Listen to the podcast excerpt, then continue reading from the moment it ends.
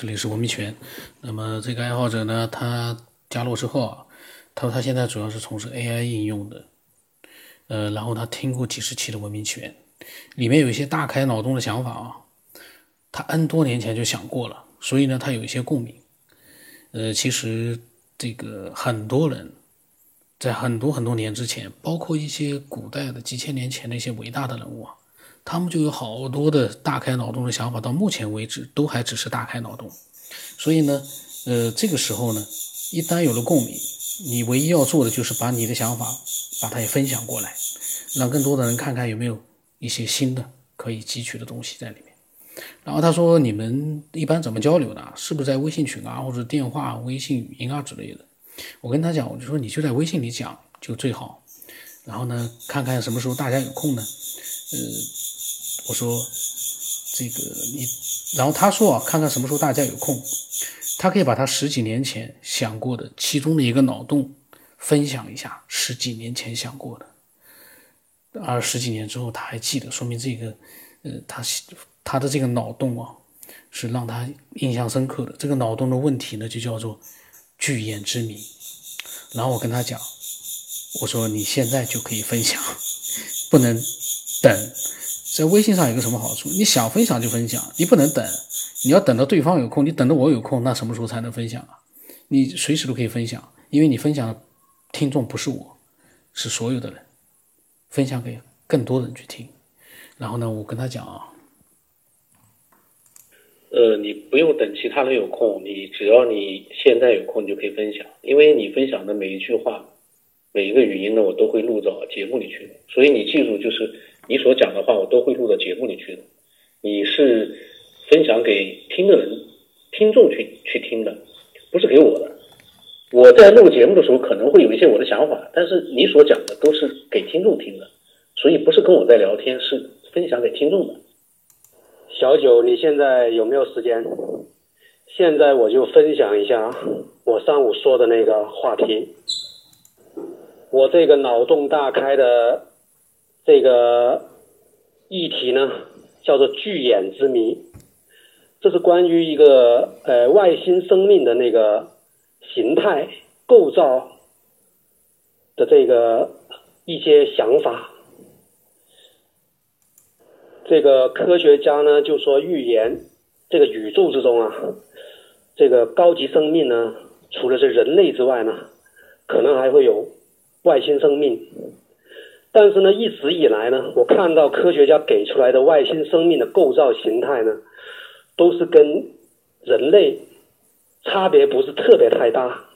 就举个例子讲吧，就说，呃，有一个头，有四肢，有这个，它尺度呢跟人的尺度呢其实是差不多的，呃，也是一两米啊左右。但是呢，我后来想了一下呢。可能会有完全不一样的这种可能性存在。那我今天探讨的这个话题呢，就是我想到的其中一种可能性。你有没有留意过电脑里面的那些图像？就是比如说电脑里面的一个人脸，你把这个人脸放大很多倍，就比如说放大一万倍。那你看到呢，就是一个一个的像素。你单纯看这个像素的话呢，你是看不出这个整体的一个图像出来的。就举个例子讲吧，比如说一只蚂蚁，这个蚂蚁呢，它也是有有视觉的，它有眼睛，对吧？它可以看到周围的事物。但如果这个蚂蚁它的尺度，跟这个像素的尺度差不多的话，那他看到的就是一个一个的像素，这个像素呢是没有什么实际意义的。但是如果是人去看这个图像的话呢，因为它的尺度跟这个电脑的尺度差不多，所以这个人看这个电脑的图像的话呢，他就可以感觉到这是一个人脸。而不是一个一个毫无意义的像素，但是蚂蚁看的话呢，它可能只能感受到是一个毫无意义的像素，一堆这些像素的叠加。所以呢，我通过这个例子呢，我就想到一个问题：有没有可能外星生命一直以来我们都没有办法探测到它？有没有可能外星生命的尺度是非常非常的大？比如说，有可能大到好几个光年这么大。呃，我的意思呢，就是说，这个外星生命的这个它的尺度啊非常大。这种情况下呢，这个人有可能也是这个。外星生命里面的其中一部分，这也是有可能的。就比如说，呃，这个每一个星系就是一个类似于原子这样的一个东西，这个原子又组成分子，分子又组成更高级的有机生命，而这个组成这个呃有机生命的这个微小的粒子。可能上面存在有生命，但是它这个比它组成比它它比较高级的这个超大尺度的生命呢，它们两个之间是没有任何交。我这个呃这个论题为什么叫巨眼之谜呢？其实我的想法呢就是这样的：假如我们能够制造出呃。一部智能机器出来，它能够代替一个超大的眼睛去观察这个宇宙的话呢，它有可能看到这个宇宙里面的超大尺度的生命在呃运动，或者说它的存在。但是我们用肉眼去看的话呢？就像刚才说的，我们只能看到像素，而不能看到一个整体的一个状态。如果你能够制造出这种超大的、超巨的眼睛出来，然后把它浓缩出来的图像传递给人去感知的话呢，那有可，就是说，如果人类能够借助一些其他的科技，制造出这种能够。看到周围超大尺度的这个这种呃这种图像的这个这个设备出来的话呢，有可能能看到不一样的宇宙，可能看到宇宙里面超大的生命体它的存在。其实这个就是我的主要的这个这个要说的东西。基本上呢，我总结一下我的这个这个话题几个要点。第一个呢，就是说这个生命呢，它可能有不同的这个这个尺度。这个尺度呢，也可以跟维度有什么关系呢？这个这个也可以叫维度，就说它尺度可以差别非常非常大，从几十亿光年到几毫米。的区别，而且呢，这个小的这个生命体呢，有可能存在于这个大型的生命体里面。就说这个大型超大尺度的这个生命体，可能是由这个小的这个生命体来构成的。这就是一个维度的之间的关系。它们之间如果是这种方式构成的话呢，它们两个之间是没有办法进。另外一个我的那个观点呢，就说，假如这种超大尺度的生命能够存在的话，呃，人类是不是可以通过一些方式，就比如说我刚才说到的这种超大型的这种探测设备，去观测出来呢？第三点我要表述的这个观点呢是。